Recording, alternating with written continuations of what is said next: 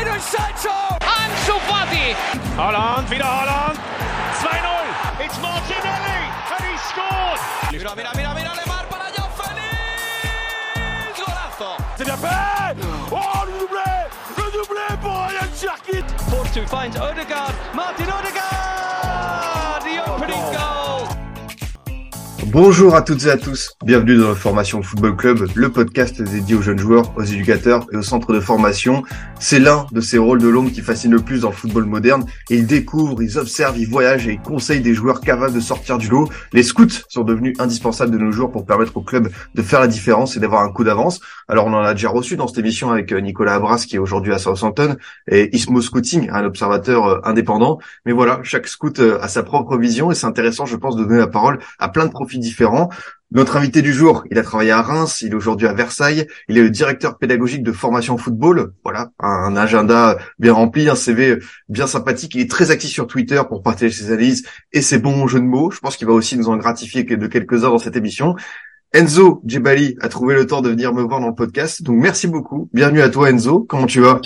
Merci à toi Adrien, impeccable. Écoute. Ça fait un moment qu'on se connaît, qu'on discute ensemble, qu'on se croise. T'es jamais venu dans le podcast. C'est fou parce que voilà, euh, on va parler. Je pense qu'il y a déjà une bonne année, mais euh, on a jamais. Euh, c'est moi qui ai jamais pensé finalement à te dire bon bah voilà, on fait cette émission. Je t'ai dit voilà début de semaine. Est-ce que t'es chaud? Et directement tu m'as dit oui. Donc bah ça fait super plaisir. Bah vieux motard que jamais. voilà, ça commence. Ça commence. Il, est, il, est, très affûté là. Là, là, là, je sens que ça va fuser tout au long de, de, de l'émission. Euh, comme j'ai dit, Enzo, on va parler un petit peu du, évidemment, du métier de scout. On va essayer d'aller un peu plus loin. Euh, tu as notamment voilà préparé des, des, des rapports, des, des, des, des cahiers d'observation pour euh, mettre ça. Pour ceux que ça intéresse d'aller voir justement les, les notes d'Enzo, sa manière de, de, travailler. Mais euh, pour commencer, un petit rappel peut-être pour ceux qui n'auraient pas toutes les notions en tête. Aujourd'hui, quand on parle de scout dans le football, qu'est-ce qu'on entend précisément? Quel est, quel est son rôle, Enzo? Le, le mot scout, euh, j'aime bien revenir un petit peu à l'étymologie du mot. Le mot to scout en anglais, ça veut dire éclairer, le sens dans le sens militaire du terme, le sens éclaireur. Ça veut dire que le scout est celui euh, qui euh, qui va prendre les informations pour son camp là où il y en a pas. Et donc, quand on, on, on connaît la typologie militaire de l'éclaireur, bah le, le, scout ensuite prend tout son sens. C'est se dire, c'est se dire que c'est celui euh, qui va chercher les informations là euh, où elles ne sont pas évidentes. Voilà le scout. Et donc, dans le sens du football, euh, c'est tout simplement euh, prendre des informations techniques, prendre des informations humaines euh, là où elles ne sont pas évidentes.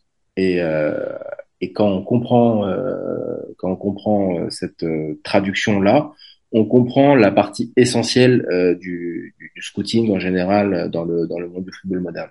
Parce que tout simplement, euh, dans un monde où il est euh, inondé d'informations, eh bien, chercher les bonnes, celles qui sont anglais à ta réalité technique, à ta réalité humaine, c'est tout simplement essentiel.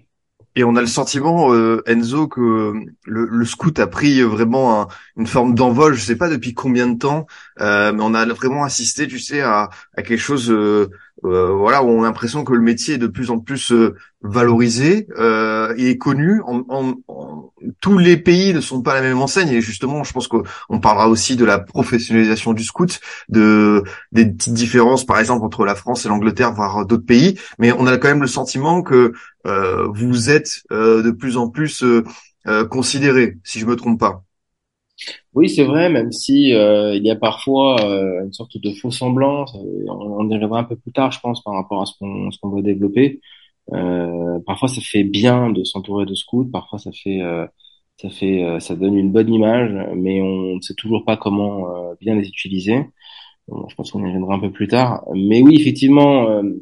la mondialisation, le fait que aussi on, on ait la possibilité de voir beaucoup de matchs de, de tous les championnats, partout, de beaucoup de canaux différents, euh, et la multiplication des bons joueurs un peu partout, le fait que la mondialisation est un petit peu lissé le, le, l'accès donc euh, bah, aux, aux, données, aux matchs, et donc du coup à la culture foot, et donc du coup au QI football, et donc du coup, euh, eh bien tout simplement, chaque joueur du monde entier est capable de, de, de s'approprier des, euh, les, les, données ou les, les, idées des meilleurs joueurs de, du monde Et bah donc du coup, il faut pouvoir voir tous ces joueurs, discerner le niveau, les intensités de tous ces joueurs euh, dans le monde entier. Et je pense que c'est ça euh, qui euh, qui a contribué un petit peu à la, à la à la folie du scouting, même s'il y a d'autres relais qui ont accentué, qui ont été des catalyseurs.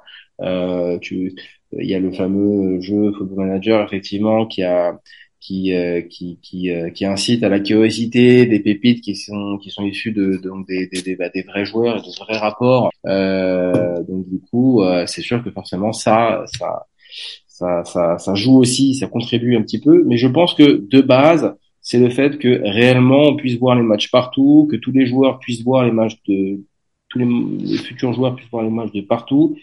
Donc s'intégrer de principes des meilleurs principes du football euh, ben, de n'importe quel endroit du continent, que ce soit aux îles Fidji, qu'on soit euh, euh, euh, en Afrique de l'Ouest, en Afrique de l'Est, en Asie du Sud-Est, en Amérique du Sud. Aujourd'hui, on peut voir le, le, le, football de quasiment partout, et du coup, euh, eh bien, il faut voir les joueurs un peu par d'un peu partout. Et donc tout ça, pour moi, c'est un petit peu ce qui ce qui contribue un petit peu au phénomène scouting euh, les réseaux sociaux aussi ont été inquiétés de ça, mais bon, je vais pas enlever, je vais pas, je vais pas faire une, une agiographie de du, du, scouting non plus, mais, mais, je pense que c'est ça qui a accéléré le phénomène. Ouais, c'est vrai, quand tu cites les réseaux sociaux, euh, j'ai oublié de évidemment de mentionner, mais on a aussi reçu euh, euh Michael Marquez, alias Mickey Scout, qui lui aussi partage énormément d'observations. il, est, il est sur, il est sur tous les fronts. Et, et c'est intéressant ce que tu dis. En fait, c'est euh, on a de plus en plus euh, d'accès au match. C'est vrai, bah, je pense que Enzo, t'es à peu près des, mêmes années que moi. Euh, t'as as grandi avec euh, cette forme de un peu de rareté du foot. Tu sais, t'avais le match de Ligue des Champions sur TF1 le, le, mercredi soir. T'avais les résumés de Ligue 1 sur Téléfoot. Mais sinon, bah voilà, fallait avoir plusieurs abonnements déjà à l'époque. Mais t'avais pas tous les matchs qui étaient qui étaient diffusés. Et aujourd'hui, c'est vrai que bah, j'ai un sentiment que si par exemple tu veux voir, bah, si tu veux voir un match de Coupe du Monde U20, c'était diffusé sur l'équipe.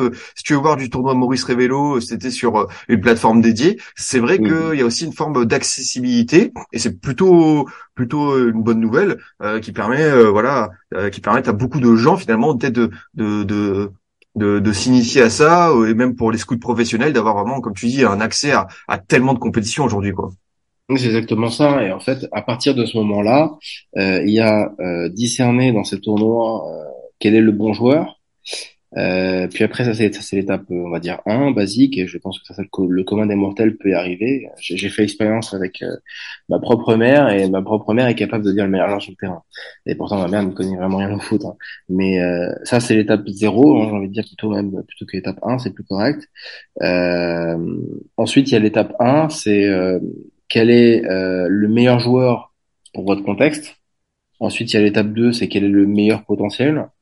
Et ensuite, il y a, y a, y a y a l'étape 3, c'est euh, tout simplement quel est le meilleur joueur et le meilleur potentiel pour votre contexte. Euh, et, quand, et, et, ça, au fur et à mesure, en fait, bah, quand on rentre euh, sur les réseaux sociaux, sur la professionnalisation nécessaire de ce métier, euh, c'est là que le travail devient plus difficile, donc du coup plus intéressant. Et justement, euh, ton travail, bon, là on est, le mercato euh, a, a, ouvert. Toi, ton, ton travail, il s'effectue vraiment, j'imagine, euh, en amont. C'est quoi peut-être Est-ce qu'il y a des, des mois, des semaines qui sont plus intenses que d'autres? Ça dépend peut-être des, des compétitions, des, des moments forts des championnats. Mais si tu devais définir peut-être une période qui est plus intense pour toi, ce serait, ce serait laquelle? Alors il y a deux, il y a, il y a deux pans. Lorsqu'on est scout, les, les périodes les plus intenses, contrairement à ce qu'on pourrait croire, sont pas celles du tout du mercato.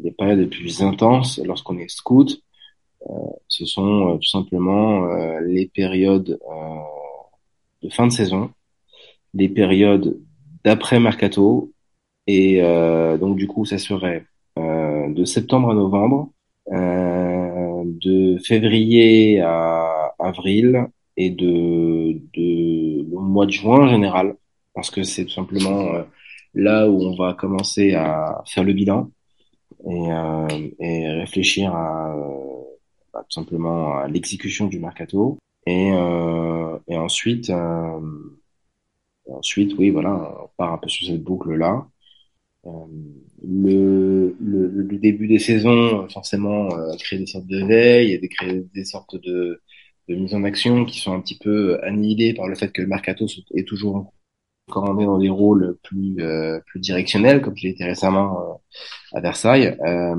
bah, les mercatos sont des mois de, de, folie furieuse. Il n'y a pas d'autre mot. sont des mois où donc les mois de, de juin, juillet, août et le mois de janvier sont des mois où tout simplement il y a il y a plus d'une centaine d'appels par jour entre les agents, les clubs, euh, les intermédiaires, euh, les, euh, les, les renseignements qu'on doit prendre avec personnes qui ont joué avec le joueur, des joueurs. Enfin, c'est au moins une centaine d'appels par jour, et encore parfois même plusieurs centaines d'appels par jour pour pouvoir compulser toutes ces informations-là quand on est dans un rôle un peu plus directionnel aussi, forcément, bah, il faut il faut euh, conserver donc les informations. C'est beaucoup de rendez-vous avec euh, des agents, c'est beaucoup de voir, c'est voir beaucoup de matchs, c'est beaucoup de rendez-vous avec des éducateurs. Il faut sentir l'actualité. Il faut être constamment se, se connecter, connecter à l'actualité euh, de, de, de, de, du milieu, du marché. Et c'est sûr que voilà, lorsque on, dans ce rôle-là, eh ben forcément, on a une dualité un peu différente que lorsqu'on est scout, on doit avoir un avis constamment technique euh, que par rapport à un directeur sportif ou un responsable de recrutement, c'est un peu différent. Voilà, on en sait plus euh, sur euh, sur ta vie, sur ton agenda. Ça permet un petit peu de de, se projeter et forcément super intéressant. Euh, Enzo, pour revenir un petit peu sur sur ton parcours, comment est-ce que tout simplement t'as eu toi le déclic. C'est marrant parce que tout à l'heure t'as parlé de football manager et c'est vrai que c'est comme Will Steele quoi. Dès qu'on fait une interview avec lui, j'ai l'impression qu'on on, revient sur ça et lui il a fini par dire non mais moi je suis pas je suis pas je suis pas un geek. Enfin c'est bon, euh, euh laissez-moi tomber avec ça. Euh, toi à quel moment t'as eu peut-être ce, ce déclic de dire bah tiens ça c'est vraiment le, le, le métier le métier qui me plaît quoi. Oui, mais de toute façon, alors juste pour faire la parenthèse de football manager, de toute façon, dès qu'on a un, un gars qui n'est pas ancien joueur professionnel, euh, on a envie de lui mettre, de lui coller euh, l'étiquette sur la gueule euh, football manager parce que ça arrange tout le monde. Euh, ça arrange, ça arrange un petit peu une sorte d'intelligentsia qui pense que on, on, on, détient la vérité du football, que on y a joué à un certain niveau. Alors ça peut être le cas, bien évidemment, hein, forcément, mais ça c'est pas automatique non plus. Euh, euh, non, ouais, Football Manager, bien évidemment, j'y ai joué, euh, j'aime beaucoup de jeux, mais euh, ça n'a jamais fait partie de ma vie euh, professionnelle, clairement pas. tout simplement, en fait, j'ai j'ai j'ai toujours été passionné de football, c'est sûr. lorsque j'ai commencé à, en fait, j'ai eu un déclic en, en allant vivre aux États-Unis. J'étais passionné de ce que je voulais faire dans la vie. J'ai fait une école de journalisme. J'ai j'ai travaillé aussi euh, dans, dans le commercial avec mes parents. Bref, j'ai fait plein de choses. Dans, j'ai fait plein de choses qui étaient hors foot. Et puis, lorsque je suis parti vivre aux États-Unis, je me suis, je me suis rendu compte que euh, quand on est personne identifiée par rapport aux acquis qu'on a euh, chez soi, donc en France, euh, le meilleur moyen de se retrouver pour être soi-même, c'est tout simplement euh, faire quelque chose qui, qui anime sa personnalité propre. Et donc, c'est à partir de ce moment-là, je me suis dit, bah écoute, euh, tu, tu es passionné de foot, donne-toi les moyens de pouvoir travailler dedans. Et donc, j'ai commencé à m'intéresser au, euh, euh, d'abord à la sabermétrique, euh, qui était donc, euh, qui était donc un courant d'analyse prospective euh, dans le baseball. puis après, il y a donc tout ce qui est donc issu après des sabermétriques dans le dans le basket. Et puis, on se, en se rendant compte qu'au final, dans la data du football, euh, eh ben, on a euh, en Europe des années, des années, voire des décennies de retard en vrai. Euh, on considère encore les, à l'époque, hein, on, est en, on est en 2014. Hein, c'est à la fois très longtemps et pas si longtemps que ça. Euh, je me rends compte qu'on est vraiment sur l'analyse de données brutes, d'intégration seulement individuelle de statistiques, et que l'analyse collective est une sorte d'amas d'analyse individuelle et en fait, alors que déjà dans la sabermétrique, on est ou, dans le dans le dans l'analyse aux États-Unis, on est dans l'intégration de, de, concepts. Et en fait, c'est euh, d'abord la question du sport qui répond à la statistique et non à ce qu'on peut euh, collecter. Ça veut dire que c'est euh, qu'est-ce qui permet de gagner le plus qui répond à la statistique. basket, par exemple, euh, il y a le pourcentage de tir, mais il y a aussi le true shooting percentage, euh, ça veut dire le puisque un panier à trois points euh, vaut trois points, euh, deux points à deux points, un lancer franc à un point. bah, puisque les points sont différents, et si on indexait les, les points pour chaque catégorie de pourcentage, et eh ben on aurait un, on aurait un, un, pourcentage plus réaliste du, du, du basket. Bah, c'est pareil un peu pour le football. Euh, on ne s'est jamais posé la question quelles étaient les choses qui, qui fonctionnaient, qui, qui, euh, qui marchaient, qui faisaient gagner, qui faisaient progresser avant de répondre à la statistique. Le pourcentage de passes réussies, par exemple, pour moi l'ineptie statistique la plus grande. Euh, réussir une passe, c'est une chose. la réussir pour pour pour amener un déséquilibre euh, pour amener euh, une progression, ça c'est euh, c'est important. Même parfois des passes ratées, des passes interceptées vont, vont amener l'équipe adverse à recevoir la balle dans une zone qui est dangereuse et du coup pour le coup c'est forcément au final même si l'équipe adverse a la balle elle est en difficulté donc voilà, c'est toutes ces questions-là qui, qui m'ont fait bah, rentrer dans le football. Donc du coup, j'ai commencé à écrire, à potasser, etc. Et, et donc en termes de parcours, après c'est là que je suis rentré dans, une agence de joueurs. Je vais pas faire le, je vais pas raconter les détails, mais bon, il y a eu RMC, il y a eu plein, plein, plein, plein de, plein de, choses qui ont fait que. Euh, et euh, à partir de ce moment-là, voilà, je suis, je suis rentré dans une agence. Je me suis dit que j'allais euh, faire le recruteur pour eux avec ces principes-là. Ils m'ont fait confiance avec ces principes-là. Et ça a bien marché parce que aujourd'hui, donc cette agence, euh, je suis parti évidemment, cette agence fonctionne bien euh, sur l'aube de ces sur l'aube de principes. Euh, moi après donc j'étais j'ai signé comme euh, un de recrutement au Red Star et puis voilà mon cursus club était parti. Une bien, une bien belle histoire. Et, justement, euh, Enzo, j'ai envie de revenir euh, sur euh, ton, passage à Reims parce que c'est là tu t'es fait bien connaître, notamment bah, sur les réseaux sociaux. Tu as été très actif, tu as donné pas mal d'interviews, tu as échangé j'ai envie de savoir comment est-ce que tu travaillais à Reims dans un club de Ligue 1 et tu sais on a souvent loué justement euh, voilà je, je, je te l'indique je pense que tu, es au courant mais ton le, bon sens du recrutement la cohérence. Et justement moi j'ai envie de savoir comment est-ce que tu faisais pour euh, entre guillemets jauger les recrues potentiels les joueurs que tu vas proposer et euh, le statut de Reims. Euh, je sais pas si tu vois ce que je veux dire, mais tu peux pas euh, proposer des noms, on va dire trop gonflants. Tu sais que bah, par exemple la valeur financière va être trop forte, mais dans un autre sens, tu dis ouais, t'as un club qui a aussi envie de progresser, donc peut-être aller chercher des joueurs où Reims va pouvoir se démarquer. comment est-ce que tu fonctionnais pour pour trier tout ça? Bah, Déjà, il faut que le projet soit clair. Moi, quand je suis arrivé au Stade de Reims, j'étais débauché par le par le Stade de Reims lorsque j'étais au Red Star.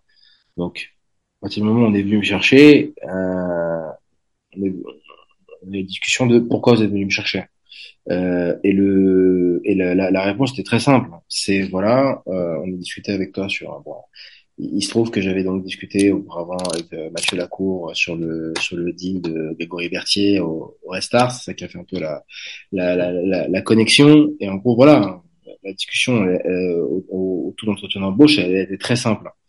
Euh, on n'est pas on n'est pas riche comme Crésus, donc du coup, on est obligé de faire donc euh, ce qu'on appelle communément du trading, ça veut dire on est obligé d'être un club de transition. Ça veut dire que il y a des joueurs qui vont être euh, moins forts à l'arrivée euh, moins forts au départ et plus forts à l'arrivée. Et ça, c'est nous qui devons nous en occuper pour que ça se passe bien. on doit jouer donc pour le coup, on doit jouer jeune. On doit pas avoir peur.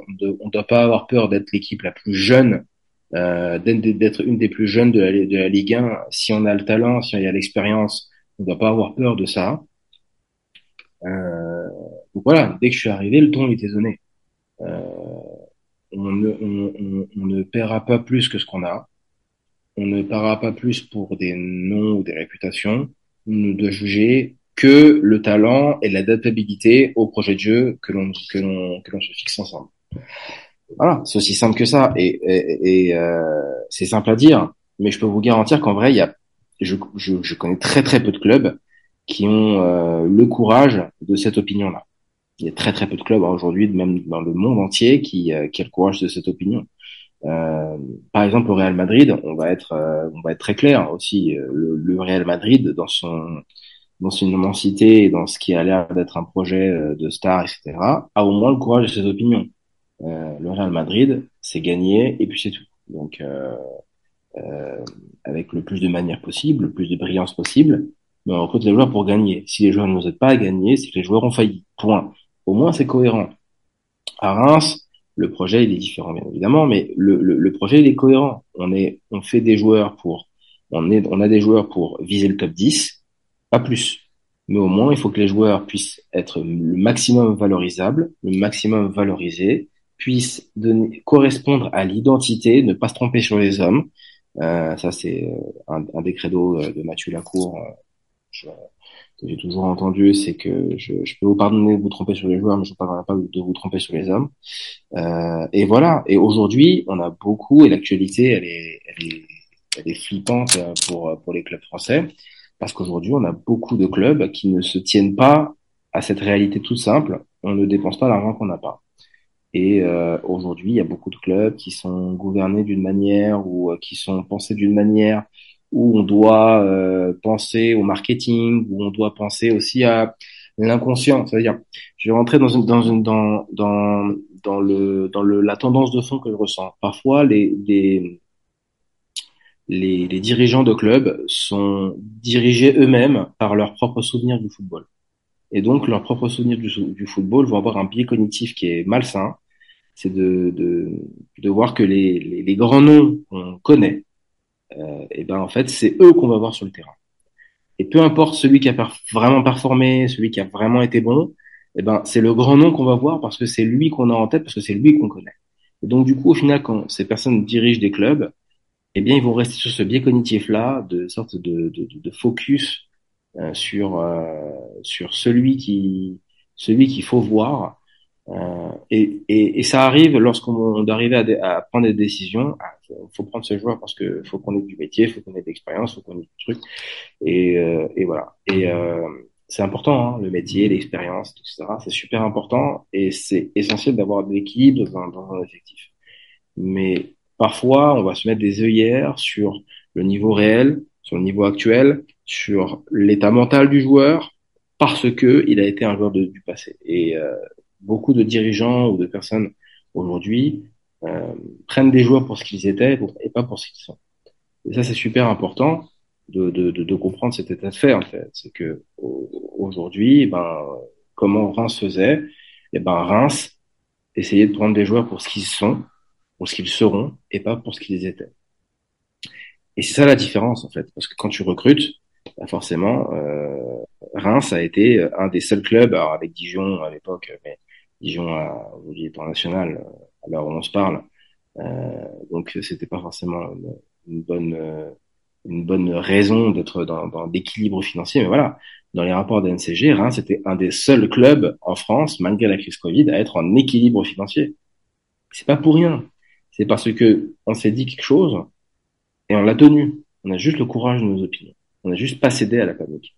Euh, Aujourd'hui, à, à, Reims, voilà, le projet, c'est le scouting, tout simplement. Ça veut dire que euh, le projet, c'est on a tel budget, on a tel projet, on a telle euh, idée de jeu. Donc, à partir de ce moment-là, vous allez recruter des joueurs dans ce budget. Ça rentre, ça doit rentrer là-dedans. La mission, elle est grande, mais très bien. On vous fait confiance. Si vous échouez, vous échouez, vous serez remplacé. Après, bon, c'est c'est plus c'est plus euh, c'est plus euh, c'est c'est moins manichéen que ça, mais euh, mais mine de rien, c'est ça la mentalité. Ça veut dire que on a une on a une idée, on a une idéologie, on avance sur celle-là, on reste sur ce cap. Il n'y a rien qui qui va faire qui va faire bouger de ce cap. Alors oui, il peut y avoir des chaos, il peut y avoir des tempêtes, mais on a un cap c'est celui-là et on bouge pas et il n'y a pas de il a pas de, de, de, de, force transcendante, si tu vois ce que je veux dire, qui va faire bouger de ce cap. Il n'y a pas euh, finalement ah oui mais ça c'est bon coup, j'ai eu mon ami qui m'a dit ça, qui voilà ça ça bouge pas. Et donc à partir de ce moment-là, bah ça arrive à des trucs très simples. Quand tu bosses dans le football, euh, franchement voilà, je vais te dire un truc. Le monde du football a cette particularité. Si tu bosses quelque chose Juste, juste ça. Si tu bosses quelque chose dans la droite ligne de ce que tu t'es dit depuis le début, franchement, je te dis pas que ça va marcher, mais t'as beaucoup moins, t'as beaucoup plus de chances que ça ne marche pas. T'as beaucoup. T'es pas loin, t'es pas loin de la vérité, quoi. T'es pas loin de la vérité. Voilà. Et ça, dans le football, c'est incroyable, mais c'est une réalité qui est plutôt immuable. euh, parce qu'il y a tellement en fait de, de biais cognitifs, d'émotions qui rentrent là-dedans que au final, ce que je viens de dire, c'est une grande exception. C'est terrible, hein mm. mais c'est une grande exception. Et, euh, et euh, alors c'est pour ça que par exemple, euh, alors, parfois tu as des modèles où vraiment il n'y a pas du tout d'émotion, comme comme on peut l'avoir par exemple dans une direction uniquement basée sur des data, etc. Mais ça fait partie donc de. Il y a d'autres filtres pour gérer l'émotion humain. Mais voilà, à Reims, voilà pourquoi ça marchait bien ou néanmoins c'est pour pourquoi ça ça c'était cohérent parce que on n'a jamais dérogé. Et aussi euh, Jean-Pierre Caillot que je salue très très fort, que j'embrasse euh, très chaleureusement, euh, qui qui vient de vendre la société Caillot, a eu le courage de rester là-dessus. A eu le courage de dire ben voilà, je vais faire confiance à ce cap-là. Jusqu'ici, je pense que c'est ce cap-là qui va marcher.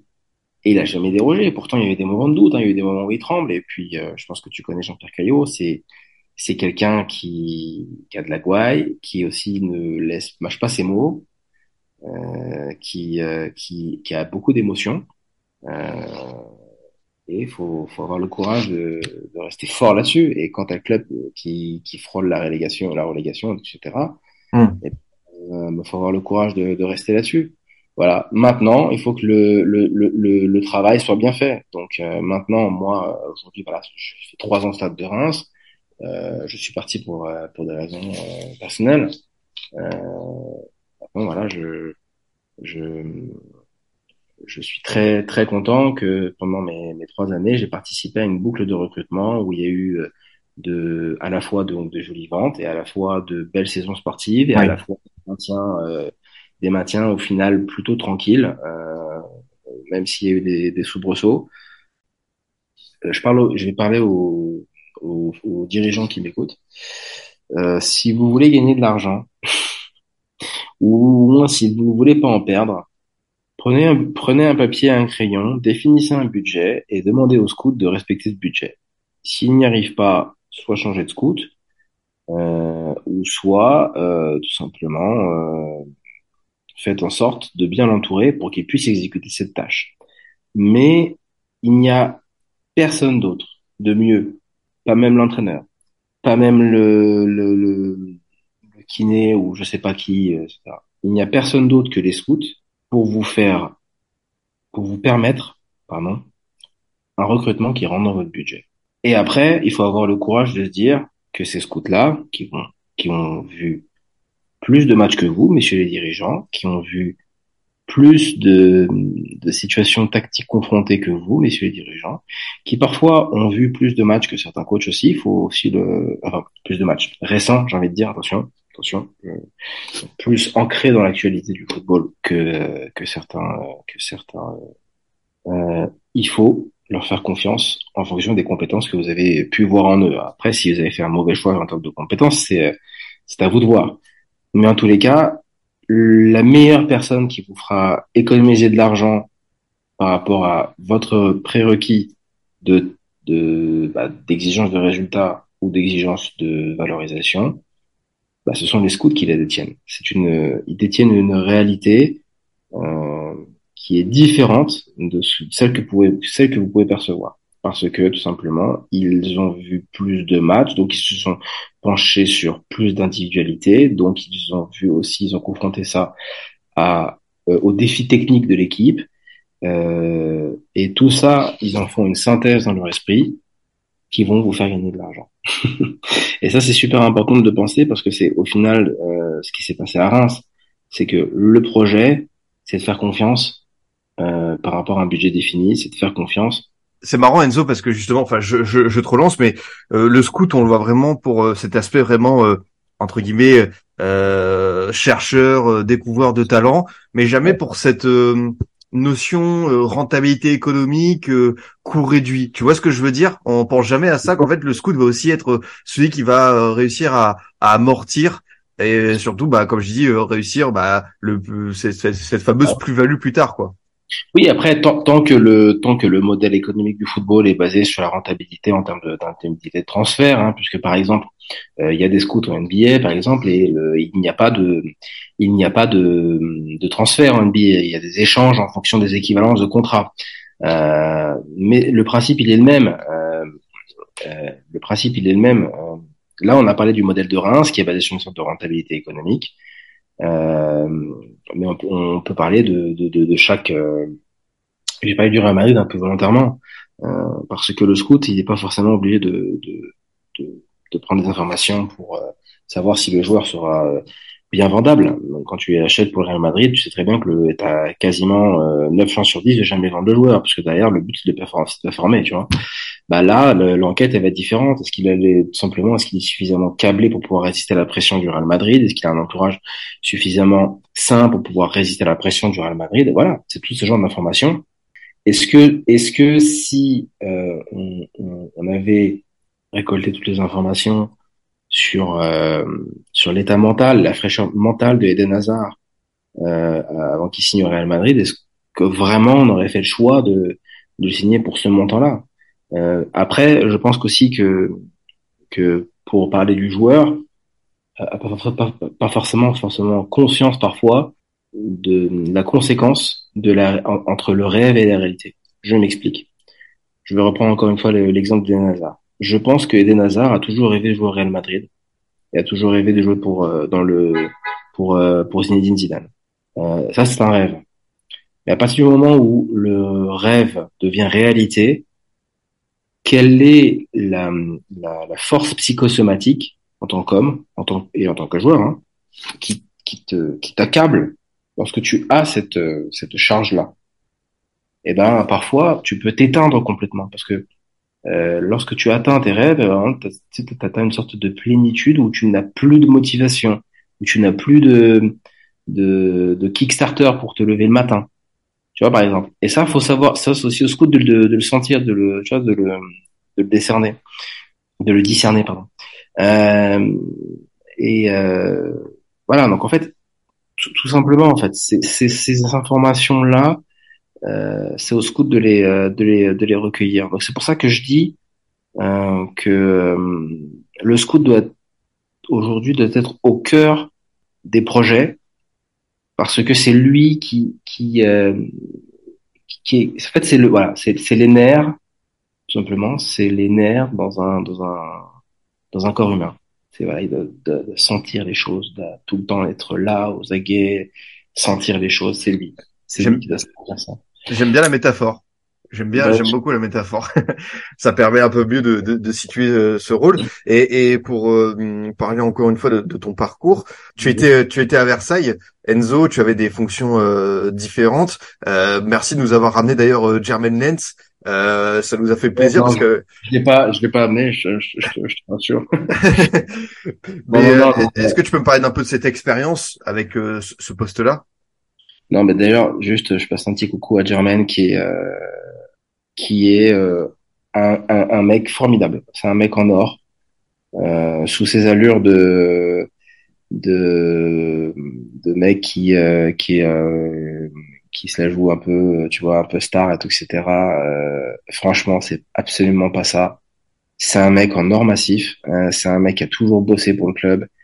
Euh, c'est un mec euh, qui euh, a, toujours traité, c'est un vrai champion en fait, tout simplement. C'est un mec qui a toujours traité tout le monde de manière égale dans le club et Dieu sait que les conditions à Versailles sont pas forcément, euh, sont parfois un peu spartiates.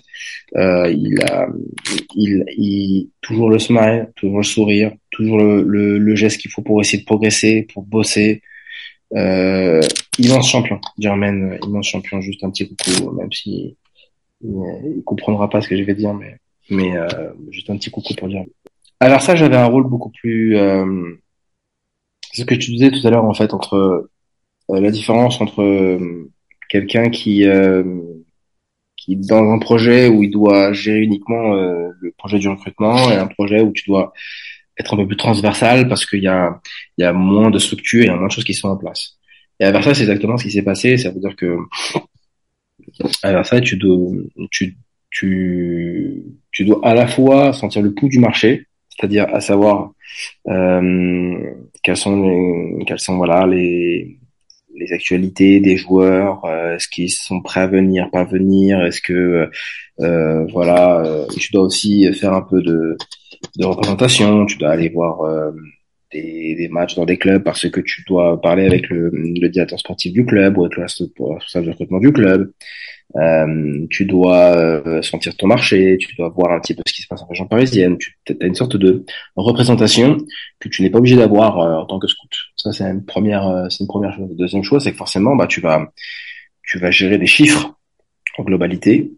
Tu dois aussi être beaucoup plus conscient des, des servitudes de, de règlement, des servitudes sur sur l'administratif tu dois, tu dois en être conscient. Et si tu n'es pas capable euh, pour en être conscient, tu dois avoir l'humilité de te renseigner auprès des personnes pour pouvoir, pour pouvoir en avoir conscience. Donc, il y a aussi une démarche un peu, une connaissance un peu juridique. Euh, et puis donc forcément, par extension de tout ça, tu manipules des chiffres. Tu manipules des chiffres et quand tu manipules du chiffre, tu manipules des budgets. Tu manipules des budgets, tu manipules donc forcément euh, l'argent qui n'est pas à toi. Donc à partir de ce moment-là, euh, forcément la différence entre Versailles et, euh, Reims, c'est que moi à Reims, j'avais un rôle fondamentalement, technique, fondamentalement technique, euh, même si euh, le réseau fait que tu prends les premières informations, que tu les transmets ensuite à Mathieu ou à Paul Caillot, mais euh, à Versailles c'est pas pareil. Tu as à la fois celui qui prend les premières informations, mais à la fois aussi celui qui prend les deuxièmes, les troisièmes, etc. Ça c'est pour l'aspect recrutement. Et donc du coup, tu es confronté à celle de ton groupe. Euh, tu dois à la fois donc euh, gérer donc les probables prolongations, mais le recrutement que tu dois faire aussi doit pas euh, chaoter donc ton groupe actuel. Tu as, tu, tu dois rendre compte de tout ça auprès de ton staff technique avec lequel tu dois être avec la, la, plus grande transparence. Tu dois amener les, les, les, dossiers au bon moment parce que si tu les amènes trop tôt, tu, tu donnes l'impression que tu que tu, tu, vas trop vite et que tu tout simplement tu n'es pas responsable. Euh, parce que derrière si ça capote bah, ça veut dire que bah, tu m'as fait perdre mon temps et le temps est le monde du football. Si tu vas trop lentement et que tu mets le, le stade devant le fait accompli il va, il va te demander pourquoi alors que c'est un choix qui est stratégique pour euh, son groupe et pour le club. Donc c'est toutes ces gestions là humaines euh, qui est en plus, euh, lorsque tu as un poste à responsabilité euh, et lorsque tu dois manipuler euh, ou gérer euh, des contrats, euh, des agents qui te relancent pour savoir et mon joueur alors est-ce qu'il est, ce qui est prolongé, est-ce qu'il n'est pas prolongé, toutes ces choses-là qui qui qui rendent le la responsabilité donc soit du recrutement ou soit de la direction sportive. Mais bon là on est c'était pas vraiment intitulé à Versailles, mais on rentre un petit peu quand même dans, dans, dans le domaine de la, direction, de la direction sportive, c'est-à-dire euh, planifier le cap sportif de, de l'équipe, donc c'est-à-dire les joueurs qui la composent, ça fait partie du cap sportif. Euh, voilà. Euh, donc oui, elle est la différence. Lorsque tu es scout, lorsque tu es responsable de recrutement, ou alors est-ce que après chacun ses organigrammes, hein, mais il doit y avoir une sorte de séparation entre diriger ou manager les négociations, parce que tout simplement tu rentres dans un aspect politique et de relations humaines, et euh, l'analyse du joueur, est-ce que c'est le bon joueur pour le bon club? Voilà. À Versailles, j'avais cette fonction un peu transversale, donc un peu des deux en même temps. Mais ça me permet, ça me permet de, te décrire, ça me permet de, te dire en fait euh, comment un, un, club il doit être organisé. Tu as des personnes qui doivent, qui doivent dans un, dans un, dans une notion économique donner, faire avec, comprendre ce qui est, ce qui est faisable. Et puis après, tu as des personnes pour exécuter euh, là-dedans la négociation ou euh, le, le, le, travail humain pour influence pour l'influence, etc. Voilà, ce sont deux domaines qui sont différents parce que tout simplement, dès que tu rentres dans, dans le deuxième domaine, eh ben tu tu n'es plus dans la même démarche en fait. Tu n'es plus dans la même démarche. Tu es dans une démarche de négociation où tu dois parler à l'un pour ne pas froisser l'autre. Et ça, c'est pas au scout de le gérer. Ça, c'est tout simplement une une, euh, une, sensibilité qui a attrait à la, à la représentation du club et à la politique du club. Et la politique, c'est pas le scout qui doit la gérer, c'est le scout qui doit la représenter ou la développer. Voilà pourquoi il y a une différence. Voilà, les explications du professeur euh, Djebali étaient euh, on écoute, hein, franchement, c'est un vrai plaisir de faire cette émission avec toi parce qu'Enzo, on se rend compte qu'il y a tellement, tellement de choses à dire sur euh, à la fois ton rôle, ce que tu as pu faire. On prend beaucoup de hauteur, on comprend un petit peu la, la logique du foot euh, dans certains clubs parce que bah voilà, on passe de Versailles au, Real en passant en, par, par, Reims. Euh, J'aimerais beaucoup que tu me parles de formation au football. D'ailleurs, tu portes euh, le petit t-shirt euh, fièrement, ce, ce, beau logo. formation football, c'est quoi comme projet exactement? Il y a cette, tu sais je me souviens qu'on avait fait un space il y a pas mal de temps et je t'avais posé une question et euh, je t'avais demandé bah c'est quoi pour toi finalement l'avenir euh, euh du scout euh, en France? Et toi tu m'as dit l'objectif d'ici 4 5 ans ça va être la professionnalisation. Ça va être de rendre le métier voilà avec peut-être un, cursus peut-être universitaire avec une licence je sais pas. Formation football ça s'inscrit dans cette volonté justement de donner de plus en plus de compétences d'outils aux, aux futurs scouts? C'est exactement ça.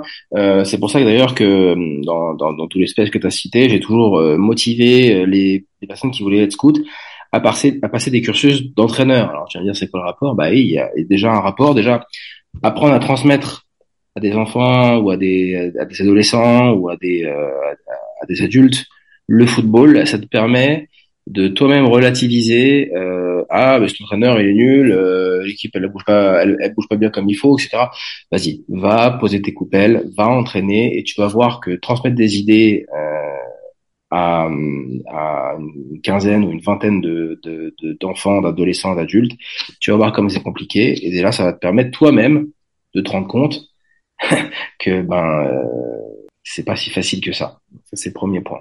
Euh, mais deuxième point, c'est que les diplômes d'entraîneur, bah, aujourd'hui, c'est les seuls diplômes qui euh, qui sont reconnus euh, et qui te permettent d'avoir un vrai galon de, dans le monde du football. Donc il y a beaucoup de diplômes universitaires néanmoins, notamment celui de l'analyse vidéo, celui qui est à Montpellier par exemple. Mais c'est vrai qu'au final, le, le scout, c'est un peu le parent pauvre, c'est un peu le parent pauvre du métier du football, parce que c'est encore un métier qui est perçu comme euh, comme pouvant être accompli par n'importe qui, et euh, on l'a on l'a bien vu en développant ensemble toutes les problématiques. C'est des problématiques qui sont beaucoup trop complexes pour pouvoir euh, être confiées à, à à des personnes qui n'ont pas de compétences. Et donc pour ça, c'est pour ça que Formation Football a été créée. Euh, Formation Football a été créée pour se dire, bah écoute, euh, il y a des compétences, il y a des, il y a des choses pour lesquelles on ne peut pas euh, agir de telle manière ou agir de telle manière. Il y a une façon de faire, il y a des codes dans le football aussi, euh, et il n'y a pas de raison que euh, ces compétences-là, ces manières de comprendre comment il faut, euh, quels éléments il faut prendre pour, quels éléments il faut considérer pour décider, bah, il n'y a pas de raison qu'on les donne pas en compétences. Donc, euh, euh, c'est quoi? C'est tout simplement, bah, il y a euh, pour le scout, c'est euh, c'est tout simplement bah, comprendre c'est quoi un angle pour un club, c'est quoi ça, ça c'est quoi euh, qu'est-ce que tout simplement euh, comment analyser une performance, c'est quoi la grille pour analyser une performance, comment ressentir le, la performance mentale d'un joueur, comment ressentir, euh, comment voir comment il scanne le, le terrain, donc c'est le cognitif, euh, quelles sont les les, les différences entre les différents différentes euh, nations du football. Est-ce que un, match tactiquement en Asie est-ce qu'il va être euh, différent de ce qu'il va être par exemple euh, en, en Afrique et pour quelles raisons? Est-ce que techniquement il y a, il y a un certain tissu qui, qui, qui est différent? Voilà, toutes ces choses là qui permettent de comprendre que le le football est tissé de, de, de, de, de beaucoup de complexité et qu'il faut vraiment comprendre toutes les spécificités techniques de chaque euh, technique, de chaque façon d'apprendre de manière technique, de manière physique, de manière donc athlétique aussi, euh, de manière tactique, de manière mentale, de manière cognitive. Euh, et euh, c'est pour toutes ces raisons qu'un bon joueur à tel endroit ne va pas forcément bon à, à, à l'autre en fait.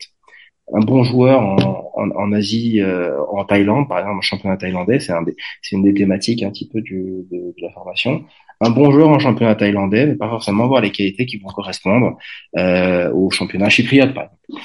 Euh, et pourtant, on parle de, de championnats euh, donc, euh, qui sont enfin, font pas partie du Big Five européen ou du Big Five euh, d'Amérique du Sud. Euh, mais pourtant, voilà, c'est très différent. Il y a des spécificités qu'il faut comprendre, qu'il faut acquérir. donc voilà pourquoi vraiment formation football a été a été un, un, des projets de ma vie parce que c'est encore aujourd'hui euh, quelque chose qui n'est pas compris. Euh, J'espère qu'un jour, euh, de la même manière que pour l'analyse vidéo, d'ailleurs j'ai fait aussi euh, dans formation football une, une formation d'analyste vidéo.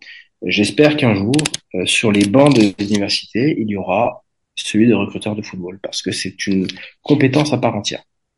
Euh, comme il y a au DU de Montpellier, bah, j'espère qu'un jour euh, il y aura un diplôme universitaire de, de recruteur euh, juste, j'ai fait aussi petite parenthèse sur l'analyse vidéo. Euh, j'ai aussi lancé une formation d'analyse vidéo parce que si on peut reprocher peut-être un truc au, au, DU de Montpellier, c'est que le DU de Montpellier est peut-être un peu trop multisport, euh, peut-être sur l'angle de des spécificités du football, peut-être que le DU de Montpellier a ses petites lacunes et que le côté technique du DU de Montpellier est peut-être euh, pas forcément complet. Donc du coup, j'ai voulu compléter avec une formation avec euh, l'analyse vidéo qui est encore plus centrée sur comment parler aux champions, comment euh, être dans le positif, négatif, positif, enfin positif, enfin, canal plus, moins plus, avant de euh, pour euh, transmettre une, critique constructive, pour construire les choses, pour ne pas décortiquer et défoncer. Quoi, faut vraiment décortiquer et amener un but positif à, à, tout ce que vous entreprenez. Voilà, tout ça, c'est des choses qu'on qui que, qui sont aussi dans la formation de formation football. voilà, donc globalement, comme pour l'analyse vidéo, euh, si un jour on aura sur le banc universitaire, comme on peut le retrouver au Portugal d'ailleurs, hein, c'est très très bien fait au Portugal. Si un jour on aura ça, eh ben, euh, je pense que la France euh, pourra faire partie des élites européennes dans la transmission des connaissances du sport, quoi, tout simplement. Parce qu'il y a tellement une telle richesse bah, de, de, qualité de sportif due à notre richesse culturelle, hein, tout simplement, que bah, on prend du retard en ne prenant pas ces décisions-là.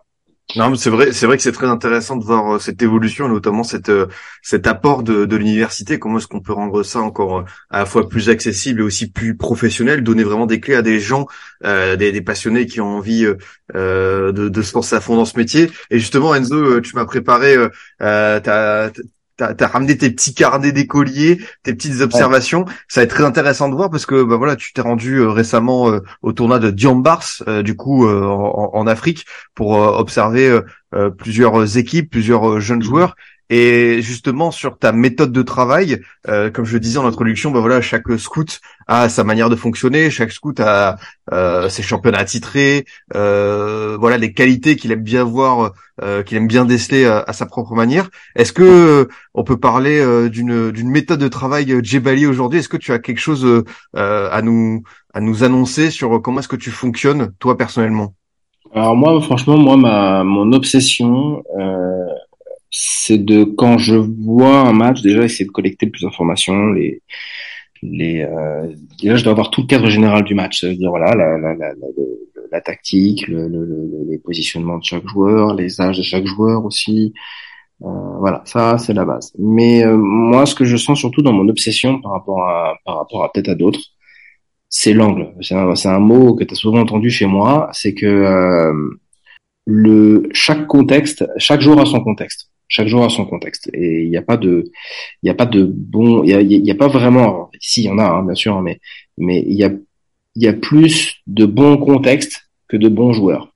Et ça c'est super important de comprendre. Euh, par rapport à ça en fait, euh, ce que je voulais te, te, te dire, c'est que voilà ma, ma, réelle obsession, c'est de voir en fait euh, pour quel club, pour quel contexte serait adapté ce joueur et quand tu comprends ça, en fait, bah, tu comprends un petit peu, voilà, un petit peu ce que c'est, ce que tu as dit, la méthode, euh, je sais pas s'il y a une méthode du Bali, mais c'est ça, en fait. L'angle, et après, rentrer ça dans une grille de, d'appréciation technique, tactique, euh, mentale, enfin, tout, tout, tout ce qu'il faut voir dans un, dans un genre de football. Voilà, pour moi, un petit peu mon obsession. Et euh, c'est intéressant parce que quand tu prends ça sous ce prisme-là, tu te rends compte comment les choses elles évoluent en fait dans le dans le dans le dans le football actuel. Euh, moi, je trouve que ce tournoi-là, euh, c'est juste un petit tournoi de cinq jours maintenant. Hein, euh, C'était du 7 au 12. En plus, j'avais entre guillemets la chance entre guillemets de de ne de, de ne plus travailler pour Versailles à ce moment-là lorsque j'y étais. Ce qui fait que dans ma tête, je pouvais être libre d'imaginer beaucoup de contextes pour les joueurs que j'observais, beaucoup de, de, contextes différents. Dans quel championnat, dans quelle équipe, dans quel projet de jeu, tel joueur ou tel joueur s'épanouirait le plus, euh, dans quel projet de jeu, tel agrégat ou tel paire ou tel trio euh, pourrait le mieux s'adapter. Euh, je trouve qu'il y a une, sorte d'évolution qui est intéressante euh, dans ce que j'ai observé. Euh, pendant très longtemps, euh, les académies ont été obsédées par un peu le logiciel Jean-Marc Guillou, qui est pour moi la référence absolue en termes d'académie, qui est un logiciel obsédé du jeu, du, jeu de petit périmètre, de la, vision du jeu, de la, capacité à tout simplement euh, voir avant les autres, décider avant les autres. Et je pense que toutes les académies ont intégré ça. Et ça a fait beaucoup de bien, énormément de bien à toutes les académies africaines. Mais je pense qu'aujourd'hui, maintenant, là, de ce que j'ai observé, les académies africaines euh, ont pris cet acquis-là et essaient de développer autre chose. Peut-être des, des, de quelque chose de peut-être encore plus brut, radical, plus africain, plus qui correspond euh, vraiment euh, euh, euh, à l'ADN des, des joueurs qui sont en place. Je trouve qu'on vraiment on a une identité de plus en plus africaine. Euh, une identité qui est plus propre en fait. Euh, pour, pour vulgariser un peu, euh, on avait auparavant des, des, des, académies un peu des mini Barça quoi, des mini Barcelone, des mini Tiki Taka. Et bah c'est plus forcément le cas de manière automatique. On a des joueurs maintenant qui ont les fondamentaux techniques pour euh, pouvoir contrôler euh, dans n'importe quelle position, pour pouvoir faire le, le premier le, le, le, le, premier contrôle euh, dans, dans, l'espace, dans le sens qu'il faut. Donc ça, c'est un acquis, ça. Ça, c'est aujourd'hui un acquis. J'ai vu un petit peu la discussion avec Salif Diao, qui gérait, qui gère toujours, je crois, hein, l'académie, euh, l'académie Galaxy, qui me disait voilà, on a besoin de d'avoir euh, un, un, sens plus africain euh, dans, dans, le développement de nos joueurs. Et vraiment, bah là, en fait, là, autant auparavant, j'avais cette discussion, on était en 2018, 2018, 2019, autant je le sentais pas jusqu'ici, mais aujourd'hui, en 2023, aujourd'hui, maintenant, je le sens. Je le sens vraiment. On a des joueurs qui arrivent euh, à, aller vite, mais à aller vite avec le ballon, la vitesse d'exécution. Euh, euh, on a aussi des, euh, des profils de des profils physiques modernes, des joueurs qui sont parfois très grands, des gens qui sont très petits, euh, donc euh, qui font plus de 2 mètres, qui font plus de 1 mètre 60, qui ont notamment bah, tous les fondamentaux techniques et tous les fondamentaux cognitifs pour pouvoir scanner le terrain et voir en fait. Et donc ça, ça pour moi c'est une nouveauté. Voilà, des joueurs de 2 mètres, euh, des sentinelles de 2 mètres qui qui arrivent à, à, à, contrôler le ballon, faire le tour et, et, et diagonale, transversale, le passe longue de l'autre côté. Voilà, ça c'est des choses que je voyais pas auparavant. On avait soit un peu tout l'un, soit un peu tout l'autre. Euh, je pense que voilà, aujourd'hui au, tournoi du mars, euh, donc je salue d'ailleurs euh, les co-organisateurs euh, qui sont euh, Mansour et, et Abdou Ngom, qui ont fait un travail extraordinaire pour réunir toutes ces toutes ces équipes. là, on parlera un petit peu des équipes si tu veux, hein, mais c'est intéressant de d'en parler parce qu'aujourd'hui, on a beaucoup qui sont dans l'actualité. Euh, bah on a des, je trouve qu'on a des, des, des voilà, si auparavant on était un petit kitaka un peu de manière un peu automatique, est-ce qu'on n'est pas un peu en train de se diriger à des académies un peu gegenpressing, un peu euh, un peu Red Bull Salzbourg, euh, ça veut dire avec des, joueurs extrêmement verticaux, des joueurs euh, voilà. L'archétype, voilà pour, pour donner un exemple, l'archétype du, du joueur d'académie, c'était un peu euh, soit le latéral euh, très bon dans les petits périmètres, qui s'associe dans, qui est, qui est, très bon dans le jeu combiné, dans le jeu associatif, qui est là, qui est avec toi, qui va bien centrer, euh, mais par contre qui va avoir des lacunes tactiques pour voir dans son dos ce qui se passe, parce qu'il est tout le temps porté vers l'offensif, etc. Ou alors le, le petit 8-10 qui, qui, tu vois, qui, euh, qui casse des lignes, qui est là pour s'associer, qui amène du lien dans son équipe, mais aussi qui est capable de faire la passe déséquilibrante, le, le, tu vois, ça tu l'avais beaucoup, et d'ailleurs tu l'as toujours hein, dans son nom. Hein, ce genre de joueur. Bah peut-être que le nouvel archétype, ça va être des euh, sortes de euh, comme je te disais, des 6 extrêmement grands capables de jouer vite, bah, comme ça, ou alors des, des 8 extrêmement euh, euh, véloces avec euh, énormément de capacité à jouer vite, passer vite, être, à tirer vite, à tout faire, à, prendre toutes les décisions en vraiment en moins d'une seconde et euh, rapide euh, avec les jambes c'est bien mais décider vite avoir l'exécution technique rapide la vitesse d'exécution c'est une chose en plus. Ou alors euh, euh ouais pareil l'ailier euh, euh, l'ailier qui va prendre la profondeur tout le temps qui va agresser le demi espace etc voilà c'est des choses que j'ai vues moi à ce tournoi là et c'est des choses qu'on voyait pas auparavant dans les tournois. On a on commence à avoir cette cette nouveauté de, de profil. Et ça ça c'est vachement intéressant parce que il y a que le scout qui peut le voir en fait parce que c'est des choses qui sont qui sont qui sont qui sont réservées aux scouts on a cette chance là et, et c'est ça c'est ça le travail du scout. C'est d'être un petit peu à la à la à l'orée euh, des, des, des, des, nouvelles tendances des, des, des, c'est comme un salon quoi. C'est comme un salon euh, tu sais un salon euh, des le salon d'auto quoi l'auto quoi ouais si tu préfères ou des, inventeurs des inventeurs voilà mais je veux dire on est à l'orée du, du, nouveau football on est à l'orée de ce qui va se faire on, on, on, on, voit les futurs talents voilà pour ce mois on avait des, des, des joueurs qui jouent de 2004 à 2008 enfin de, en, en année de naissance et, euh, et, et, et moi je suis passionné par le cursus humain de ces de ces gamins. Euh, qu'est-ce qu'ils ont appris, qu'est-ce qu'ils ont vu comme match euh, pour justement incarner cette transformation qui est en train de s'amorcer là. Euh, c'est ça qui me passionne moi. c'est ça qui me passionne, tu vois, dans, dans ce métier-là. Euh, et ça, c'est ça qui était vachement intéressant dans ce tournoi. Tu vois. Non, bah en tout cas, c'était très euh, très instructif de d'écouter euh, de d'écouter sur ça. De quoi? Peux donner des noms hein, si tu veux de joueurs. Hein, bah, écoute, j'allais te proposer. Hein, euh. Enzo, il y a, y a, tu sais bien l'information FC, il y a une chronique qui s'appelle le Scoot Time, celle où on découvre des jeunes joueurs, et je pense que tu as une petite sélection euh, bien sympathique à, à, nous proposer. Et voilà, en amont, tu m'as, tu m'as annoncé en off euh, quelques quelques noms, et c'est vrai qu'il y a des joueurs qu'on connaît déjà, et d'autres, tu m'as dit, ouais, eux, Adrien, on va les retrouver plus tard sans aucun problème il y a, y a, ceux qu'on connaissait déjà, euh, qu'on avait vu déjà par exemple, euh, euh, qu'on avait vu déjà par exemple sur sur des compétitions comme récemment à la CAN 17, alors notamment à Diambars, hein, mais la Traoré, latéral gauche 2007, hein, qui, qui, auparavant dans d'autres compétitions, voilà. Moi, je vais te parler plutôt de, de, des joueurs qui sont pas encore connus, qui sont pas encore dans, dans, cette dans cette mouvance-là. Euh, je vais te parler un, un petit peu, je vais te faire une sorte de radiographie de tout ce que je viens de te dire de manière théorique.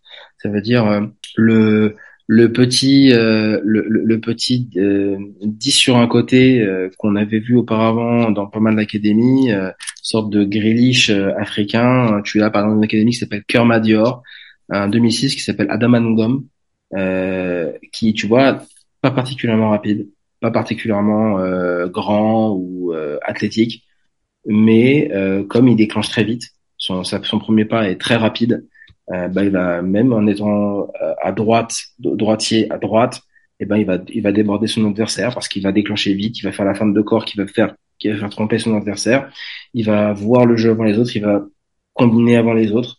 Tu vois, euh, ça c'est un, un, exemple de joueur euh, que, euh, que que je trouve un peu euh, nouveau là-dessus. Euh, et t'as qui par exemple encore euh, de voir intéressant? Euh, Tu as le 6 à AFE, d'académie donc de Serran Diabaté, que je salue également. tu as le numéro 6 Amadou Kone 2005. Voilà, joueur avec une top orientation du corps, mais extrêmement musculeux déjà, extrêmement musculeux, extrêmement puissant, mais ne fait pas la différence avec ça, fait la différence surtout avec sa technique d'orientation du corps et d'orientation du, du, du, du, ballon en fait. Et ça c'est super intéressant. Euh, tu as aussi euh, un joueur intéressant euh, euh que j'ai rarement vu exprimer comme ça à Amitié FC, qui est l'académie de Dembaba. on en parle on en parle pour en ce moment parce que Dunkerque risque d'être oui ils sont ils ont un projet de rachat Dunkerque c'est ça. Exactement. Et alors je pense que du coup euh, euh cette euh, cette académie serait liée à Dunkerque du coup.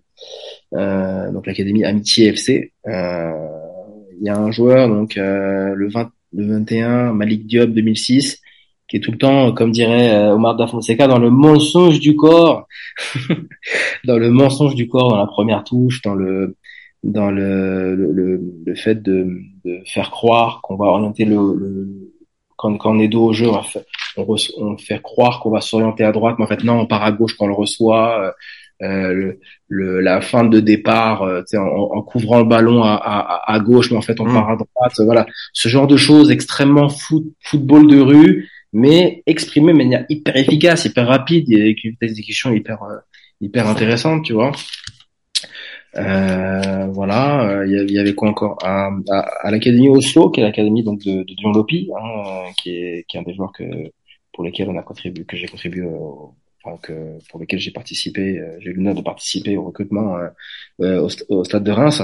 On, on, a par exemple le, le, le 41 du 2005 Eurocène, qui est un, un, une sorte de, de, de 8-10, mais pareil, hyper radical, quoi. Ça veut dire, ça va vite, la course, ça va vite avec le ballon, ça exécute vite, ça exécute vite. La passe, elle va vite, elle est claquée, elle est au bas au sol, et même quand c'est dans les 30 derniers mètres, quoi. Donc c'est impressionnant. Euh, on a aussi le vainqueur de la, compétition, le Gitana, donc vainqueur surprise de la compétition, euh, euh, qui avait une densité physique vachement impressionnante hein, dans le dans, dans ce tournoi, qui a remporté la compétition tir au but. On a par exemple, tu vois, le Jean Ajanc, le 2005 en mars, qui est né en mars 2005, ailier droit, mais euh, profil hyper varié, euh, profil euh, hyper varié, qui est intéressant là-dessus parce que capable d'agresser la profondeur, de rentrer intérieur pour pouvoir déclencher une passe ou un tir, capable de, de, de résister à la charge en contre un. donc tu vois, c'est ce genre de profils qui sont qui, qui, qui est sur le profil qui est vachement intéressant. Donc Lusitana qui est l'académie de de euh, de Tutti Mendy qui est aujourd'hui qui est une toute jeune académie qui a toute jeune académie qui est, qui est je crois deux trois ans euh, qui a ouvert il y a deux trois ans euh, et qui du coup bah, a gagné ce tournoi. Euh, Tout est qui est l'agent de Bafetim Digomis hein, pour euh, pour, euh, pour, information. Tu as aussi euh, l'académie la, AFAT, tu vois par exemple, qui qui a dans, dans ses rangs bah, le, 2006 attaquant bah, de qui a fait la la, la compétition avec le Sénégal justement euh, t'as le numéro 10, voilà, capitaine, qui est vraiment ce 8 de percussion, comme on disait, le, le ce 8 de percussion euh, euh, visionnaire, capable de voir avant les autres, de, de, de, de, d'assumer la responsabilité technique de son équipe. Et comment ne pas parler euh, pour AFE bah, du MVP du tournoi, en fait, euh, numéro 3, Suraka Kamara, 2006, euh, bah, qui est tout simplement euh, le piston euh, Suraka Kamara 2006, euh, qui est tout simplement en fait le piston moderne, en fait le, le, l'ailier de débordement qui n'existe plus aujourd'hui, mais qui donc du coup s'est retrouvé un peu en recul avec euh, une fois lancé la vraie flèche, est capable donc de marquer euh, beaucoup de buts en partant de loin ou tout simplement apporter beaucoup dans les 30 derniers mètres en partant de loin. Donc voilà un petit peu pour une radiographie complète de, de, de, des différents profils que j'ai pu voir dans ce tournoi. En tout cas, merci beaucoup Enzo. On arrive euh, au, bout de cette émission et ce qui était super euh, euh, pertinent, je trouve, c'est qu'on a vraiment pris du, du, de la hauteur et du recul sur finalement ton métier, l'observation et finalement le, le rôle dans un club de football pour comprendre un petit peu toute cette composante. Et comme tu l'as dit, bah euh, le scout dans, dans le, si on était un corps humain, enfin il a, il a tellement un rôle important. Euh, on a déjà parlé de, de l'avenir de, de, ce métier. Est-ce que tu as d'autres observations à rajouter, quelque chose qu'on aurait peut-être euh, oublié? Non, je, je, relance un petit peu euh, ce que je disais euh, sur mes amis, à, à, nos amis dirigeants. si, si vous voulez, parce qu'en ce moment c'est l'actualité, si vous voulez ne pas vous faire racheter de manière inopinée, ou si vous voulez donc faire en sorte que le budget ne, ne déborde pas, faites confiance à vos scouts ou néanmoins embauchez les bons. c'est ça, ce sera un joli mot euh, de la fin. Merci beaucoup en tout cas euh, Enzo, qu'est-ce que tu vas faire euh, cet été un petit peu? Quelle va être ton, ton actualité? Beaucoup de mon actualité, elle est la recherche du projet qui qui correspondra à la fois à mes ambitions et à ma situation. Et j'espère pouvoir aider le club comme je l'ai toujours fait à, à lui lui atteindre ses ambitions et à à les compléter. J'ai pas de deadline euh, personnel, mais euh, en tous les cas, euh, je sais pas, ça peut ça peut être plein de choses. Je je me ferme, je me réduis pas à l'expression d'un club. J'ai déjà eu aussi beaucoup de sollicitations de la part de de logiciels de gestion pour pour développer le, logiciel. On m'a aussi contacté aussi pour pour euh, bah, pour des académies. Euh, on a contacté aussi pour euh, tout simplement aussi être représentant de l'Europe d'un de, certains clubs. Donc j'ai pas mal de, de, de, pistes, mais je, je t'avoue que voilà, j'ai pas j'ai pas encore choisi le, le, projet qui me conviendra. J'avoue que voilà, à titre personnel, partir aussi tard d'un club, c'est pas le meilleur des timings, euh, c'est pas le timing le plus habituel, donc forcément ça, ça me force à, à réfléchir, à, à, à comment bien choisir un nouveau projet, cette intense réflexion et donc maintenant prochainement l'action.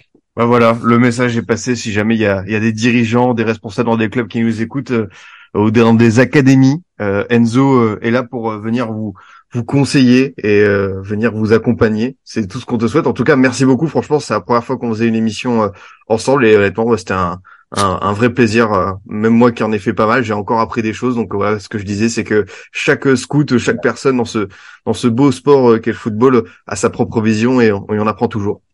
Ouais, c'est très gentil. Je, je suis toujours, tu sais, par rapport à mon background, je suis toujours euh, ébahi et, et, agréablement surpris quand on me dit que euh, en échangeant avec moi, on apprend des choses. Et ça me, c'est le plus beau compliment qu'on puisse me faire. Vraiment, merci beaucoup. C'est normal, c'est normal. Je te remercie beaucoup, Enzo. Je te souhaite euh, une bonne fin de journée, une bonne continuation. À très vite. À très vite, avec grand plaisir. De mon côté, chers auditeurs, je vous dis à bientôt pour un autre numéro. Vous pouvez toujours nous écouter sur Deezer, Spotify, SoundCloud, iTunes et Google Podcast. Si cette émission vous a plu et si vous voulez nous soutenir, n'hésitez pas à nous mettre un commentaire et 5 étoiles sur Apple Podcast. Ça me fera très plaisir. À très vite pour une nouvelle émission du Formation Football Club.